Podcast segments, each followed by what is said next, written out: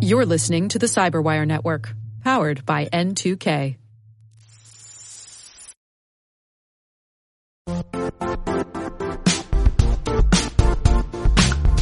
And now, a word from our sponsor, Zscaler, the leader in cloud security. Cyber attackers are using AI in creative ways to compromise users and breach organizations. In a security landscape where you must fight AI with AI, the best AI protection comes from having the best data.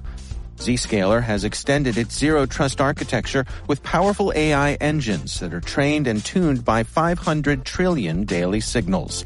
Learn more about Zscaler Zero Trust Plus AI to prevent ransomware and AI attacks. Experience your world secured. Visit zscaler.com slash zero trust AI.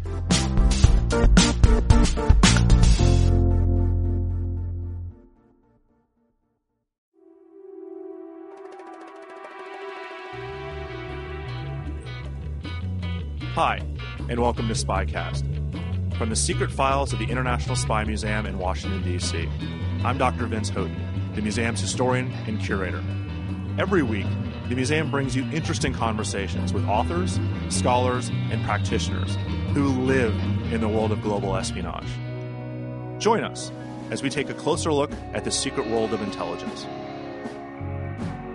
So imagine a world where you have the rise of a rich, eccentric Republican presidential candidate, the use and misuse of encryption and high tech software in a White House race, the secret power of Russian intelligence, and illegal ties to foreign governments. Sound familiar? Well, if you've been paying attention to anything going on in the news today, this should sound like something that we're all dealing with here in Washington, D.C., in the United States. But this is actually the plot of a book that came out long before and was conceived months, if not years before, the current events are taking place. High Hand has all of this and more. Curtis J. James, the author of High Hand, is actually a pseudonym for three men, each from very different career disciplines. Curtis Harris is a world renowned cancer scientist. He delivers lectures and collaborates with researchers around the globe. He is the chief of the Laboratory of Human Carcinogenesis at the NIH National Cancer Institute and serves as editor in chief of the scientific journal Carcinogenesis. Carcinogenesis. Almost said it right both times. James Rosen is an award winning political journalist. He has covered the ma- major stories of our era, from the collapse of the Soviet Union to the post 9 11 wars and the current military campaign against the Islamic State. He's based here in Washington, D.C., with the McClatchy Company and its 29 daily newspapers, including my hometown newspaper, the Miami Herald. And he previously served as a Moscow correspondent for United Press International and is fluent in Russian. James Ellenberger is a former senior official of National Labor Federation. He served in numerous positions at the AFL CIO, including Asian representative and assistant director for occupational safety and health. He later served as deputy commissioner of the Virginia Employment Commission under former governor and now very prominent U.S. Senator Mark Warner, who is finding his name, uh, for those that didn't know him around the country, as a main player on the Senate Select Committee on Intelligence. So, thank you, gentlemen, for taking the time to talk to us here and spend a couple minutes with us on Spycast talking about this book. So I want to throw out the obvious question. You you essentially, with some bits and pieces and literary license changes, predicted the 2016 election from years ago. I mean, this book did not come together. There are a lot of books that have come together at the last minute about the election that were written in about three weeks that came out right before November 2016. But this book was conceived quite some time ago. So I'll start with you, Jim Rosen since there's two Jims, it's always going to be interesting. Um, where in the world did this idea come from? Well, uh, Kurt Harris, uh, my co-author, uh, had the main idea for the book, um, and uh, uh, originally approached me, and, and, we brought in Jim Ellenberger uh, soon thereafter, um, and but the, the the idea developed as we as the three of us uh, worked on it together.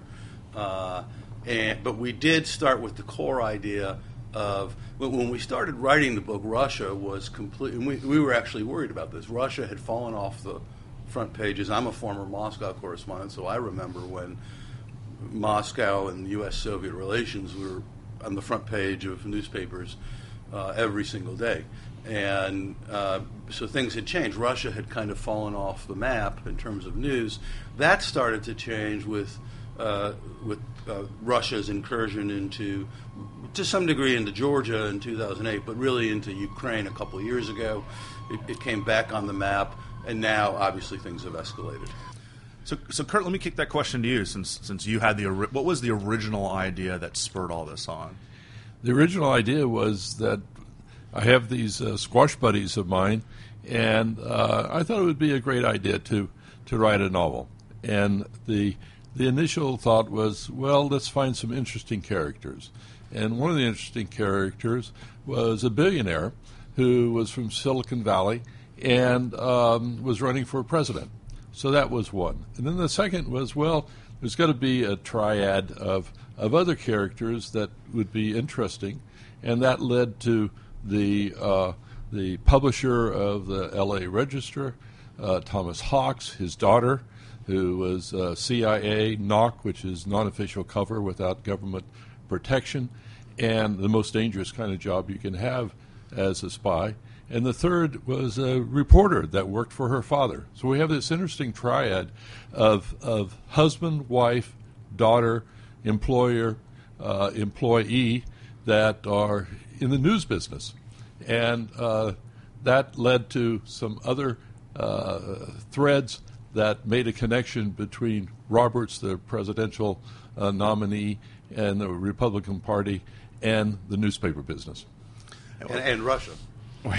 And, and if I could add, uh, when we started writing this, and I don't want to really reveal how long ago that was, we- it was a, it was prior to an upcoming presidential election. So in our minds, it made sense to look at this novel idea that we were working on in the context of the upcoming presidential election to sort of say, oh, well, people will be interested in national politics and the upcoming election, so let's let's develop a character that fits into that, and hence we developed Stuart Roberts. Well, and I think what's interesting, I, I'm let's assume that means an American presidential election, not 2016. And I think back to the 2012 election when when Republican candidate Mitt Romney actually referenced Russia as the number one threat, and everyone made fun of him for it.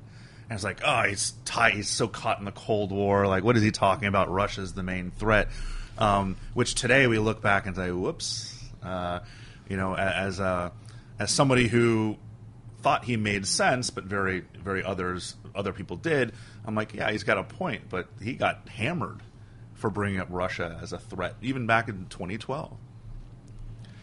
Right, and and I worked at the Pentagon, and there are still senior military officials t- today who I spoke with on background, uh, even as Russia began to mess around with in the Ukraine and and uh, our election and so forth, who said China is a greater threat than Russia. It, it- as this plays out, China will be a greater threat, and so there's a there's to some degree a, um, a split, I think, between the civilian and the political leadership of the country now, which which really sees Russia as a threat, and the military. You know, the military they prepare for wars, Right.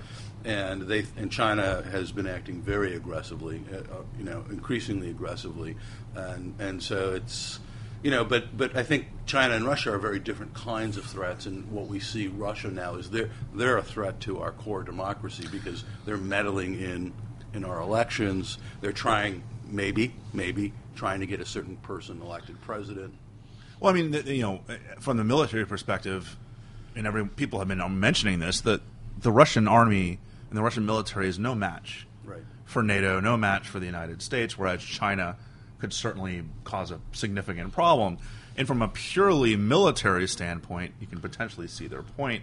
They're perhaps not looking b- more broadly than that at kind of the heart of American democracy, at what Americans believe. I mean, you know, from looking at people in the heartland who are now buying into Russian propaganda, you're seeing that more and more today, where that could potentially be a bigger threat than Chinese military. Well, one of the things that happened was Putin uh, was KGB and then got, came into power, and they have a new weapon, and that's cyber. And, uh, uh, and, and the cyber has led to uh, false news, and, and, uh, and uh, that's, that's uh, a, and they, they've used it very effectively, and they've been using it for more than 10 years now. And they've and then they've used the cyber cyber to plant fake stories on on Facebook.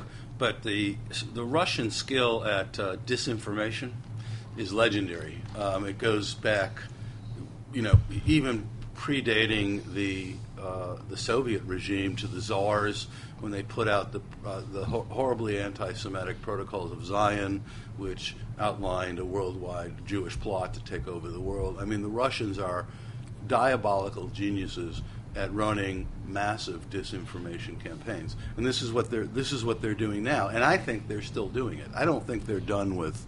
Uh, I don't think they're done with it. Why stop? It works. So I mean, It- you don't quit when you're so far ahead. I'd, I'd like to go back to one thing Yeah. that you said, Vince, about the Chinese military and high hand.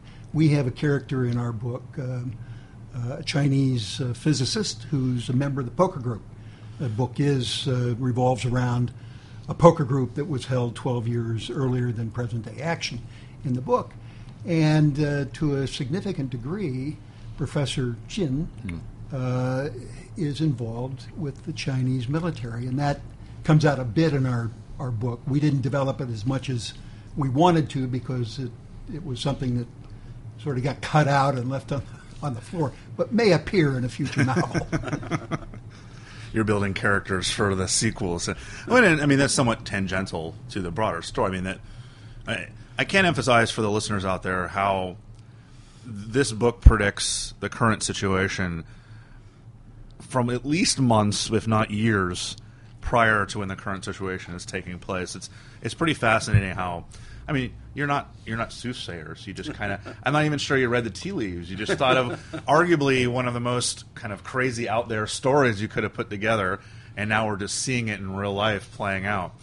Um, let me ask you, Kurt, about you're, you're a scientist, and you, the book really focuses on a lot of technical and scientific developments, technology.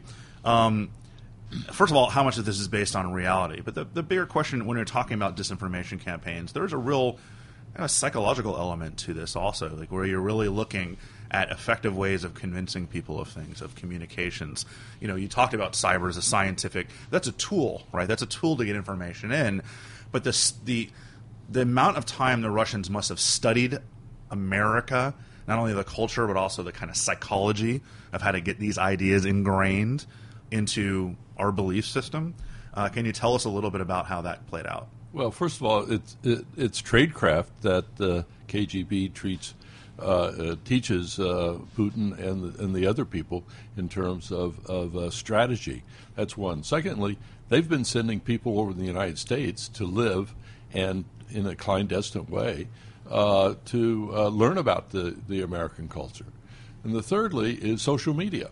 And social media is worldwide right now, and there are ways of manipulating it.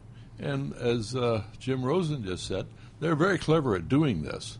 And so this has been a long campaign that they've had uh, based on, on uh, knowledge of the United States, finding people in the United States that are go- going to cooperate with them, either knowingly or not knowingly. And that's partly what's happening in, concern in uh, our current uh, situation here in the United States. I think the most, I think the most bizarrely uh, exact parallel between the book and current events is that the plot is partially driven from the start with uh, with Frank Adams, the reporter, um, realizing that Senator Roberts made a trip to Russia some time ago after he'd made, made a campaign trip to Israel. And but that the trip of Senator Roberts was never reported. It was never reported on any of his campaign disclosure documents, on any of his financial documents. It should have been reported. And so Frank Adams, who is a reporter for the Los Angeles Register, his he's been on the the Roberts presidential beat for a year. He thinks he knows everything about Senator Roberts, and he can't understand how and why Senator Roberts would have made a completely secret trip to Russia that that that nobody knows about that he didn't know about. And so that part of the novel driving forward is Frank's attempt as a reporter to find out why did he go to Russia and why didn't he report it. And if you think about the demands on Mr. Trump and to disclose his and his son-in-law's past dealings in Russia. Uh, why hasn't he released his tax returns? Uh, th- a lot of people think that that he did business and I mean his his I think it was Donald Trump Jr. said at some point in the past that they actually had gotten a lot of money from the Russians because they couldn't get money from American banks, and so uh, it, it's that's a very eerie parallel, which is what what draw one of the one of the main plot drivers of our book, and it takes Frank Adams, the reporter, quite a lot of time. He doesn't find out. He doesn't get the answer to that question. Why did Roberts go to Russia on the Right. secret trip? Why did he not report until pretty far along in the book? And, and it seems like we are living exactly through that kind of a situation now, where everybody from the FBI to Senate Intelligence and House Intelligence Committees to the now Special Counsel Mueller is, trying to answer that kind of a question about Mr. Trump. and his associates like Flynn and others, who uh, also have been to Russia and received money for doing various things, and we're, not reporting it, and uh, are under investigation right now. The other aspect of, of the book is that one of the the other main character uh, is uh, Lisa Hawks, who is this CIA uh, agent uh, working as a NOC, who's very much involved in in finding out the inner workings of of the interaction with oil companies and uh, with money and oligarchs, and uh, and although she's keeping this a secret from from her husband, uh, uh, Frank Adams, and uh, so there's this dynamic of their marriage, and you know how how do you go through a marriage and keep secrets from each other? Well. I mean, it, it's an interesting concept because, you know, people have always wondered how agency personnel talk to their relatives, their close relatives. They, they obviously have to lie in some cases about what they do. But nowadays, and this is certainly the case prior, but even now more than ever, with a lot of the leaking going on, a lot of the sources that have to be protected, journalists are in somewhat the same so similar circumstances where they may get a scoop that the source really needs to be protected. Um, and you know, if you had a journalist married to a CIA officer, you would have that kind of back and forth with both sides not being able to tell the other what's going on. Uh, you look like you wanted to say something earlier. Yeah, another another eerie uh, uh, fact in our book that is being played out in uh, events going on today is the threats against journalists and the uh, very obvious uh, effort going on to paint journalists as being biased and and trying to represent things that did or didn't really happen. Uh, but the threats are very, very serious, and this is not new, of course, in in Russia, uh, and it's part of an important part of the book. But it's also part of how um, Stuart Roberts, the principal politician in our novel, is treating the press, and uh, he's very resentful, and and you can see that in his interactions with the press. Now, every spy novel has to have some technology in it, and uh, we have some technology that involves right at the edge of science fiction, and uh, that's one of the interesting aspects of of the spy spycraft, tradecraft, and how that's moved forward in in regards to surveillance, in regards to brain to computer uh, interactions, and uh, the, so there, there's lots of things behind the scenes that we wrote about, which are really very close to reality now. Well, that's one of the things I, I, I wanted to ask you about, especially Kurt, because y- you do have things that are right on the edge, if not already being used. And throughout the history of at least American intelligence, because we, we actually check ourselves every so often, there have been times when new technology has been abused in the intelligence world. I think of MK Ultra is a great example of this, where trying to learn more about the mind, trying to learn more about different reactions to pharmaceuticals, and that turned into a bit of an abusive situation. You also see that different arguments are made during the science, and there was science underlying the enhanced interrogation program after 9 11. This wasn't just rando people going in there and twisting fingers off. There was a lot of planning and psychology and even neuroscience put into some of these operations. So, with this technology, especially surveillance technology and other things that you, you do highlight in the book, but you take, kind of take it to that next level of things that are science fictiony now, but in 20 minutes could be reality. how do how do we go about making sure? And I guess this is from every perspective, right? We have a scientist, we have a labor person, kind of representing the, the average worker, the people of America, and also the journalist. how do we use all the different aspects of kind of the the checks and balances that are outside of the government to prevent that next abuse of some of this technology? Because it's it's pretty scary if it's used the wrong way.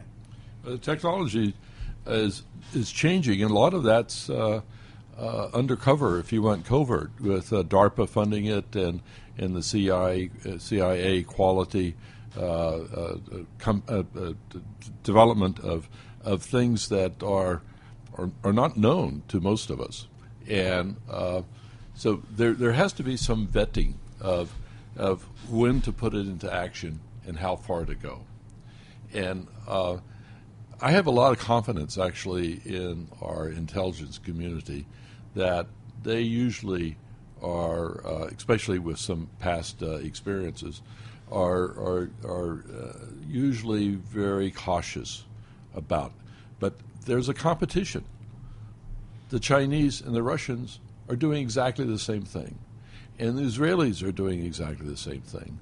So uh, this is uh, a different kind of competition. It's an arms race, but it's a technological uh, uh competition. And uh, so we have to not only be aware of what's happening, but we have to keep up. But judgment is something that I have actually a lot of confidence in, in the American intelligence community. More than me, but okay. um, it, it, just it seems like in the past there have been uh, some of these issues being forced to being brought to the forefront. Um, in particular, if you, you know, I, I think of the the backlash to whatever we're dealing with right now, and you know, the time it takes for this to kind of play out. Uh, if it's clear um, that the Russians were heavily involved using cyber operations in, in influencing the election, I, I, can see that the call for a reciprocal response may require using some of these high technologies, not just cyber, but other technologies that may go beyond what we would consider. I mean, that's what you see throughout, right? The enhanced interrogation after 9/11, MK Ultra, right after World War II, and the Cold War is beginning. You know, whether it's developing things like napalm, you know, for Viet. These are all things that. I mean, science is dual use, right? Science. There's no such thing as bad science. There's, there's science that can be used for good and good for e- used for evil. Um, cyber is the same thing, right? The internet is created and it does wonderful things for us, right? We can look stuff up instantaneously. We can communicate over long distances, but we can also influence elections and blow up Iranian centrifuges. Uh, so there's well, we, we we have influenced elections, but you know, Chile, oh, Venezuela. Well, going all the way back to Italy in 1948, where we did it the old-fashioned way. We used the mafia to bash some kneecaps for us, but we weren't doing it in such a way that you know this kind of under under the the uh, the table. Um, let me actually, Jim Ellenberger, let me let me ask you a little bit about the election itself, not necessarily the ins and outs of 2016, but as somebody who was working within the AFL-CIO, which has it's a political organization to a degree. I know it's a labor union, but it's a political organization. How, how have you been able to kind of do a post mortem on the 2016 election to a degree and see how some of this Russian disinformation could have had impact on some of the people have been traditionally Democratic voters for generations, but were swayed to vote for Donald Trump. Was it because of basic things like the economy, basic things like they saw Trump as a potentially better leader, or can you see how Russian disinformation campaigns could have interacted with some of the rank and file steelworkers in, in Pennsylvania or some of the people in Michigan and Wisconsin? It's a great question, and uh, it's something that, that the labor movement has looked very closely at in terms of, uh, of how union membership uh, voted in the recent election. And it uh, was not good news for labor. Um, traditionally, um, union households have voted uh, in a neighborhood of 60% or more for endorsed candidates who are endorsed by unions. And that can be either Republican or Democrat or even independent. But uh, in recent decades, it's been predominantly Democratic. Uh, this year was, or in 2016 was uh, was a wake up call for the labor movement uh, because Donald Trump did appeal to a lot of uh, traditionally um, uh, union households who supported union endorsed candidates, and Donald Trump was not a union endorsed can- candidate, at least not in, uh, in any major uh, way. I think the uh, uh, Fraternal Order of Police uh, endorsed him. But uh, to what extent could that have been uh, influenced or affected by outside interference? Well, very possibly could have been because things that were important to workers, whether they're union workers or not union workers, are jobs. Right. And jobs became a very key issue and one that uh, Donald Trump tended to gain more from than uh, Hillary Clinton for understandable reasons. And uh, this may or may not have been influenced or, Uh, you know, emphasized more by outside influence than we are, are aware of. So this this might be a blatant stereotype, but I'm also thinking that I mean I know people in these areas. Some of my family is from you know kind of the the Rust Belt areas where it's labor, but it's also you know blue collar workers, and the trust issue is one that is predominant. The idea of you know we want someone we can trust, we want somebody that we can believe in, and I can see potentially how the Russian disinformation campaign would have really hammered home that idea, where you know how many people trusted Donald Trump versus trusted Hillary Clinton was influenced, and you can actually see the numbers when some of these WikiLeaks stuff came out that was you know from the hacks of the DNC and other things, whether it was her getting the answers to the questions or the debates beforehand or the Podesta stuff, you can see, I think, how that affected kind of the middle American blue collar worker. Is that something that you would consider as being a legitimate? Again, I don't want to stereotype too much. Oh, absolutely. Uh, and, and trade is a key example of that.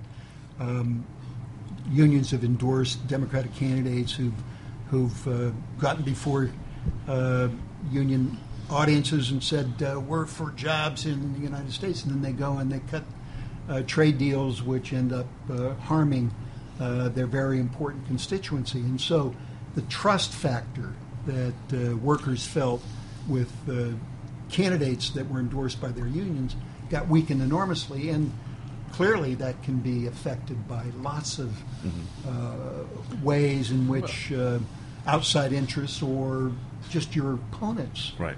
uh, could use that to their benefit. Well, certainly the Republicans have been very effective over a 15, 20 year history of, of opposing uh, Hillary Clinton.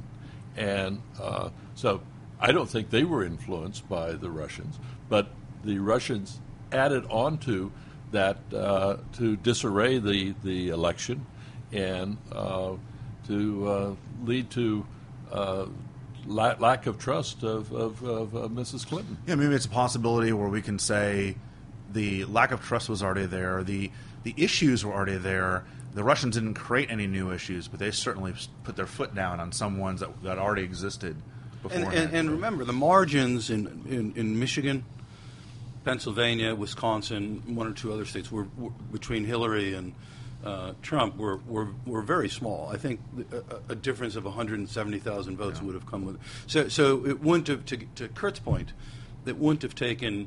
y- There were not that many people who had to be influenced away from Hillary to to ch- ch- change the election. But and I, ti- yeah. But timing is important. So hacking of of the emails of of uh, her campaign and releasing that information just at the right time, Right. which most people believe was related to Russian influence and WikiLeaks and so on and so forth. Uh, uh, in, in terms of, of politics, that was a brilliant move on the Russians' uh, uh, uh, side. in terms of trust, uh, the candidates themselves sort of laid the groundwork, and Hillary Clinton, uh, you know, was for the Asia Pacific Trade Pact before she was against it, Right. and that didn't go unnoticed.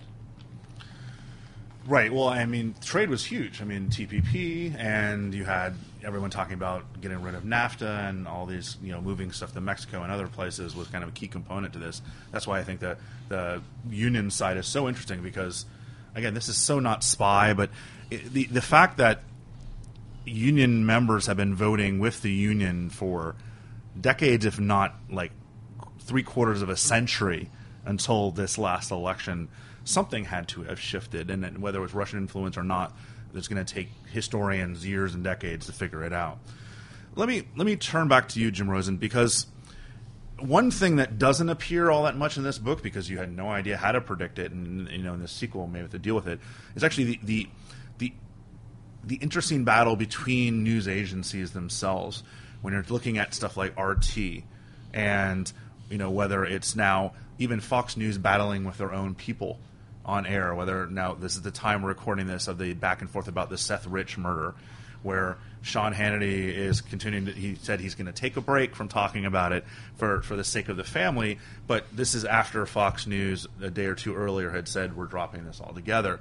And kind of the battle between the liberal based news agencies like MSNBC, what used to be the center of the road, but CNN is now being pushed the other side and Fox News. Now, those are American; those are those are all legitimate news agencies. But the the now introduction of the illegitimate news agencies, and I'll straight up say, Russia Today is not a real news agency. CCTV, the Chinese version of that, not necessarily a fully legitimate news agency. They're state run, and it makes it very easy for a politician to claim fake news when there are literally organizations out there creating fake news. so, yes, we didn't uh, we didn't really focus on that in the book. Uh, I mean, I think one thing I'm fascinated by what's happening with Fox News because my opinion is that um, is that there's so much interest among Americans in what's going on with all this Trump business, the Trump Russia ties, the, um, the possibility of collusion, his associates having had uh, contact with Russian intelligence officials before. There's just so much intense interest. I mean, uh, the uh, newspaper readership is way up, television viewership is way up. And I think what you're seeing is that if you look at the Fox viewership, the, the absolute hardcore zealots, if you will, who, who are Trump's base. Okay, the, the people who will not give up on him, as he said, if he shot somebody on Fifth Avenue. Okay, they're not abandoning Fox, but I think you have an, another large group of traditional Fox viewers who are not zealots, not ideologues, more more pragmatic. They're conservative, but they they they don't want fake news. They want to know the truth. And I think they're the ones who are moving away from Fox because they don't think, and it's it's clear if you watch the Fox coverage of what's been going on in the last month. Fox, Fox it's amazing to me. Fox is either ignoring all these big bombshell stories, or they're explaining them away. So if you're a conservative, but you're a thoughtful conservative, and you and, you, and you're fascinated, as we all are, by this Trump Russia story, I think there's a good chance you're going to say, you know what, I, I, am not going to watch Fox because I, it, it's not worth it. I, I, don't learn anything from them, and I think that's the core problem of Fox, where their credibility has has has really been harmed yeah. on a story like this. To to go back to High Hand, one of the things we do uh, explore and uh, have main characters on is the oligarchs in Russia, and especially those controlling oil, and. Uh, we have quite a bit of interaction between the largest oil company in the United States and the largest oil company in Russia. That might sound familiar. and their attempts to influence elections. And and uh, Senator Roberts, uh, uh, secretive Republican presidential candidate, having a, a, relationship with one of the richest oligarchs uh, that the American people don't uh, don't know about. Uh, we we hear certain things about President Trump having had a relationship with one particular oligarch, and an oligarch. Not all uh, listeners will know. An oligarch is um, the richest of the rich, uh, multi-billionaires who came out of, who who got you know obscenely wealthy after the breakup of the Soviet Union in 1991. Uh, there originally were seven oligarchs. Uh, I believe five of them were Jewish, which did not go over well with a lot of the Russian people because Russia has a history of anti-Semitism. Now there's there was a second generation of oligarchs, a third generation, and so forth. But this is a fairly small number of obscenely rich people, most of whom used their positions in communist Russia to, uh, to, to, to claim the spoils when communism ended. Well, I mean, Putin himself is considered to be one of the richest people in the world and uh, I don't think his salary is very high. and we do have Senator Roberts. I, I think, as Kurt reminded us at breakfast this morning, it, correct me if I'm wrong, uh, going to visit uh, Putin er, early in the book. Yeah. Isn't that right? Yeah, in the first 20 pages. I'm not sure you're going to see a Donald Trump trip over to visit Putin. Any, I, I can't. Well, you know what? I, I keep saying that that there's no way. Be careful. There's no way that White House will make those decisions. Um, one one thing I actually I want to kind of lay out here also is one thing people still don't quite get about modern day Russia is, and you see this when they talk about red scares and like your red baiting. This is not a communist society. You know, I, I Jim Ellenberger, you, uh, again going back to the labor union side, you know, your history, I mean, your big labor union, your history is really from kind of the socialist communist foundation. And you, more than anybody, can look at modern day Russia and say, these are not communists. These are not even left wingers. These are not labor union pro, you know, they're re embracing Stalin and not Lenin and Marx, that's for sure. Well, uh, just let me comment a little bit about uh, the link between uh, the communist movement and the labor movement. Uh, undoubtedly, the labor movement benefited from uh, organizers and others who were active in the labor movement who were communists. But it became quickly uh, known, and, and uh, labor officials became very rapidly aware that uh, the communists in their ranks were not so much interested in the particular well-being of working workers, but rather in advancing their political agenda. And so, uh, m- most unions in the United States enacted uh, provisions in their constitutions to throw out the communists. And communism uh, became, uh, you know, a, a dirty word in the labor movement.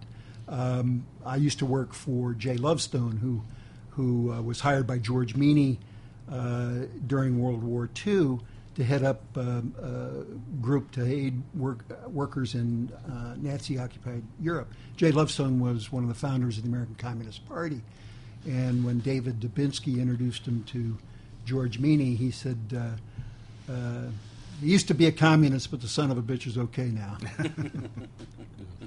So, Well, it- so modern Russia today, I mean, I think that people still want to latch on to this idea of like, if you if you talk about how threatening and possibly damaging the, the Russians can be to American democracy and American society, they're like, oh, you know, this is a red scare all over again. These are not reds. Right. Yeah, but I, I was in uh, Moscow about three months ago, and one of the things when talking to uh, a number of, of uh, people in, in Moscow, um, many of them Russians, uh, that they nationalism is really important to them, and one of them said, you know, all of us have some Putin in us, but it's about five percent.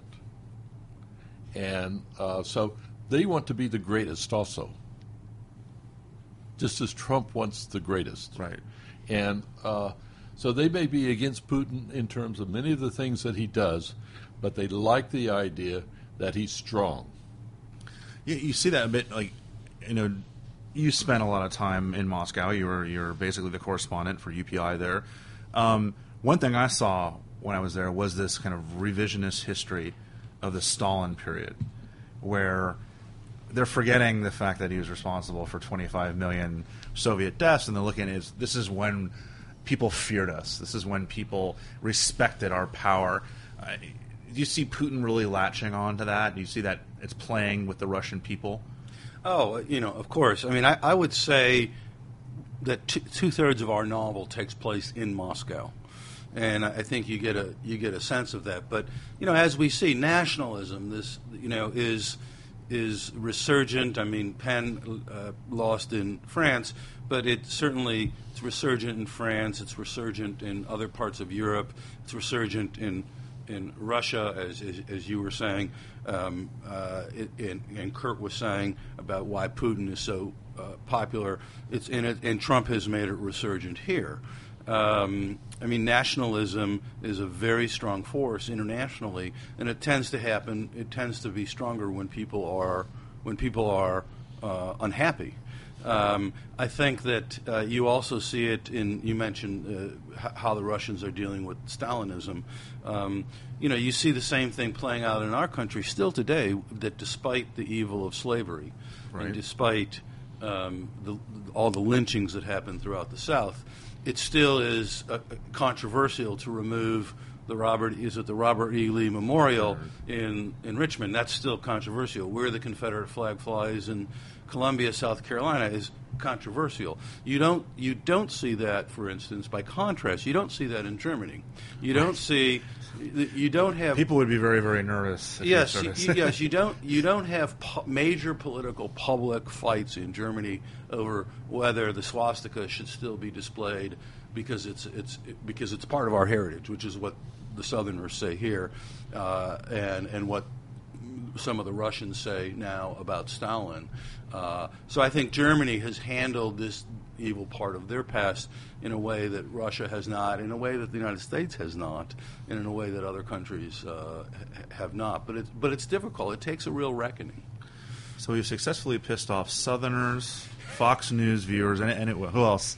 The trade union, everybody, calling them communists.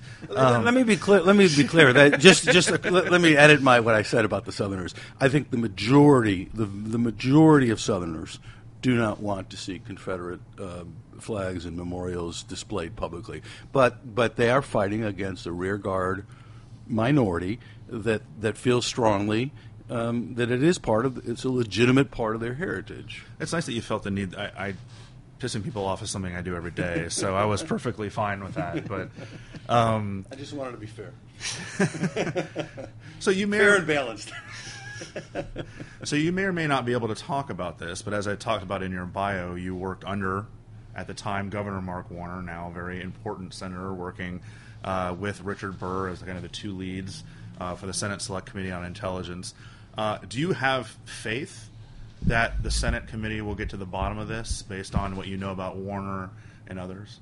Well, I can say about Mark Warner that he is uh, one of the most serious policy wonks I've ever met in my life.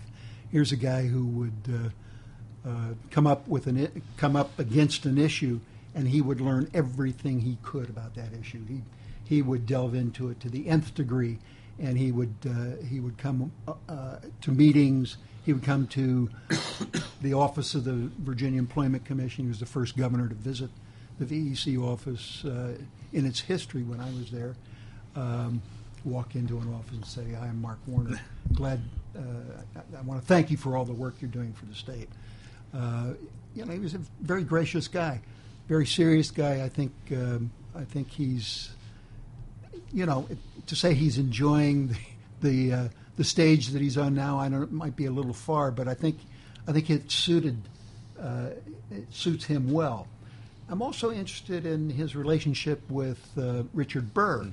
Uh, I live in North Carolina now. I moved from Virginia almost six years ago, and Richard Burr is one of my senators. Not necessarily that I'm a big fan of his, but I will say uh, that I'm encouraged by his behavior as chair of the Select Committee on Intelligence. It was tricky because he was part of the Trump transition team. He was somebody that, when when, when it went to the SSCI, people are like, hmm, you know, somebody. But he's they've both been very as opposed to the House, uh, which Exactly. seemed tainted from the very beginning. I have much more confidence in the special prosecutor and the FBI than I do of either of those intelligence commi- uh, committees, and those are serious people, and uh, they're, they're they don't allow, in most cases, I think, allow politics to get into their business of following the leads, following where the money goes, and asking the question: Is there a crime?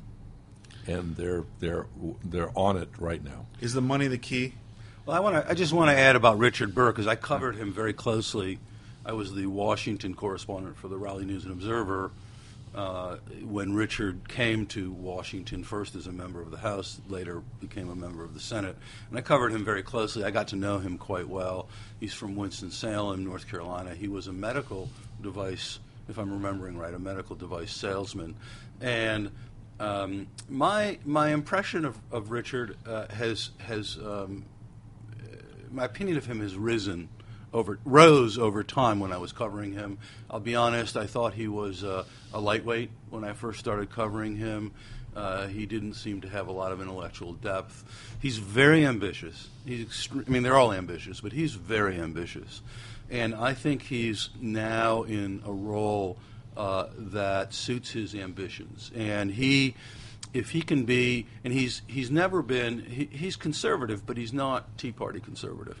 And he, he's a, he's what's interesting is he's a, he's a businessman like Trump. He comes from a business background, and I think if he can make a na- if he can make his biggest name, and become most famous for having co-led what is perceived as a, a fair, honest. Um, in, uh, intelligence investigation into one of the biggest scandals of our, or potentially one of the biggest scandals of our era, that will really cement, give him a legacy in the Senate. And I think he cares more about that than about anything else. Mm-hmm. So I, because of that, I think he's. Um, I, I, have some confidence in Richard, uh, and, and it seems, uh, as as Jim and Kurt said, that he and he and Warner um, appear appear to be working together fairly well. Yeah. But in, in High Hand, we talk a lot about money and uh, how people trade uh, favors for money.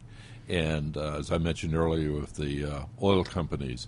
And so, yes, you follow the money. And that's a sort of a general rule. I have friends who are in the F- FBI. That's the way they work. Because they're going, that leads them to, to uh, the right people to prosecute. Well, you see that with Michael Flynn now, where they he took unannounced or, or, unreported funds from whether it was Turkey or Russia or other places, um, got him into a bit of a, a bind. Um, but it's all yeah, it's all about the payments, but the money. It's very hard to hide that kind of money.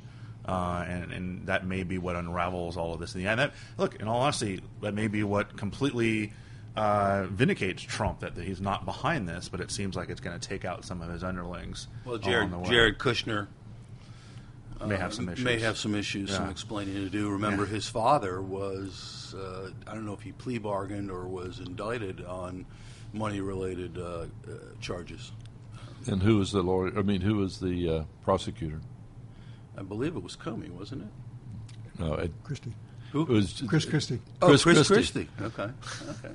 Well. Which may explain why he didn't end up in a Trump uh, administration. that would have been a little awkward. Um, so let me. So, is there plans for a sequel? Is there plans? Are, are you guys now starting to get together and over squash and dinner and starting to talk about how to turn yeah, this? We, we, we, met last night and, and discussed uh, strategies and and storyline and and we debated various ways of, of moving forward. And uh, so the, the answer is I'm very enthusiastic about it.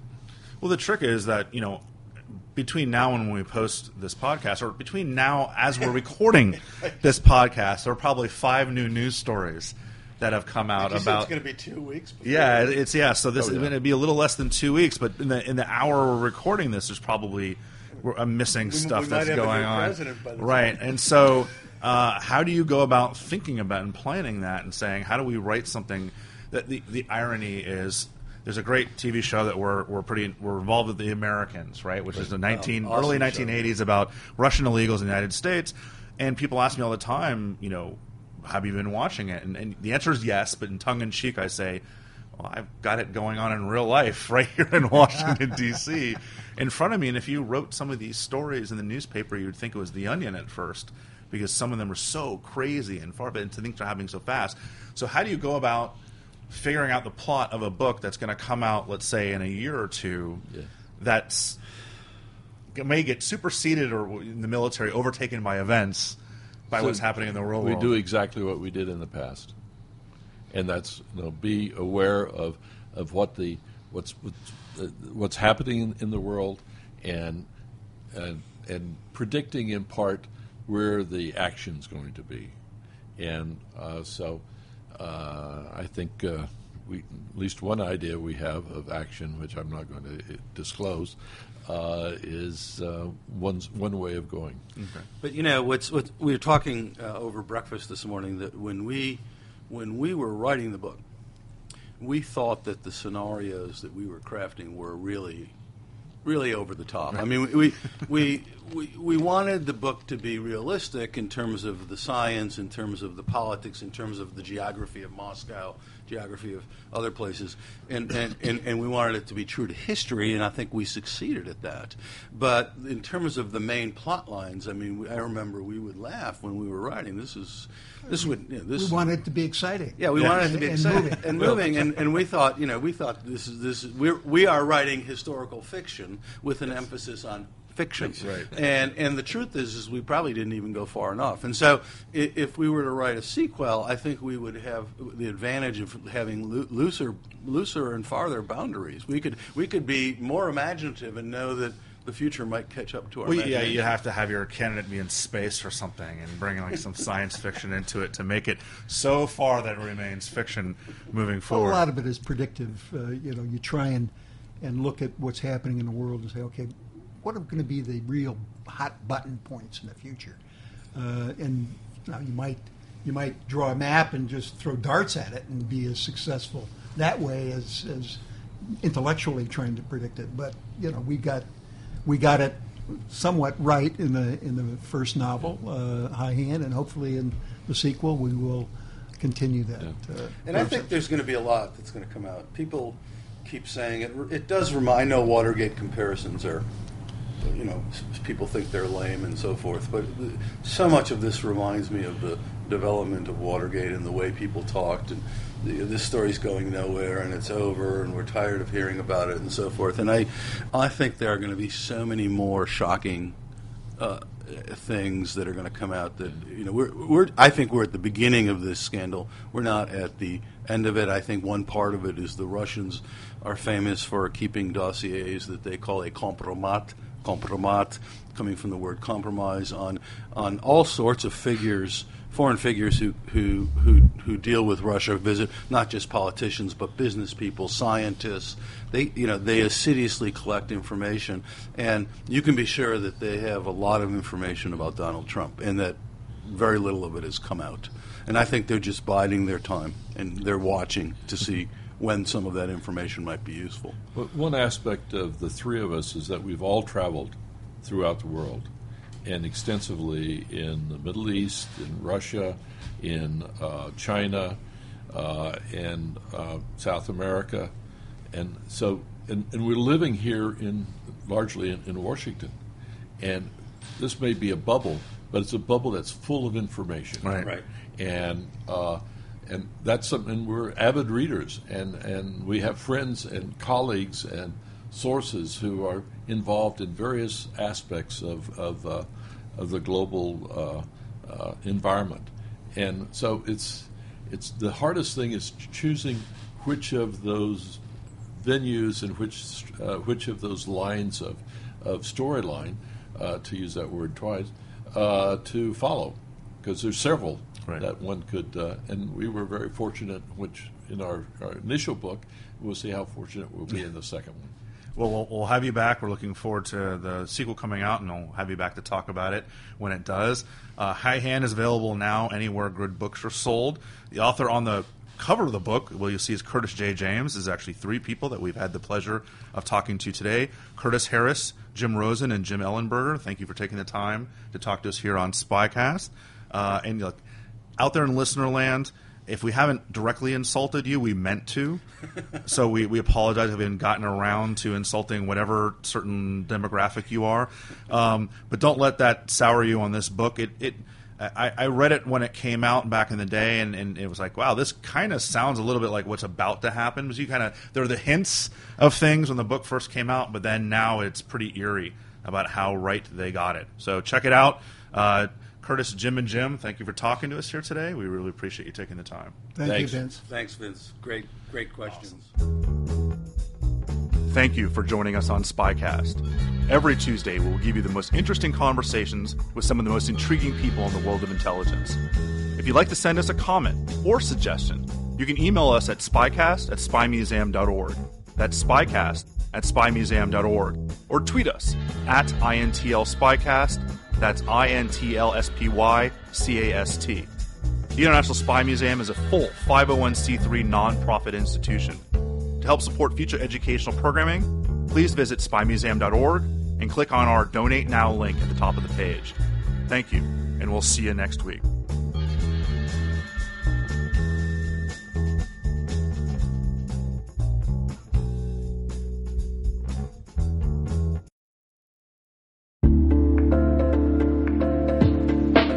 Hi, everybody. It's Maria Varmazes here, your host over at T Minus Space Daily, and sometimes a guest on Hacking Humans, too. We here at N2K Cyberwire work hard to bring you concise, intelligence driven news and commentary, and we'd like to know how we're doing. Please take a few minutes to complete our audience survey and share your feedback to help us continue to grow and meet your needs. Visit cyberwire.com slash survey. That's cyberwire.com slash survey to get started. Thanks so much for your input as we reach for the stars. It means the universe to us.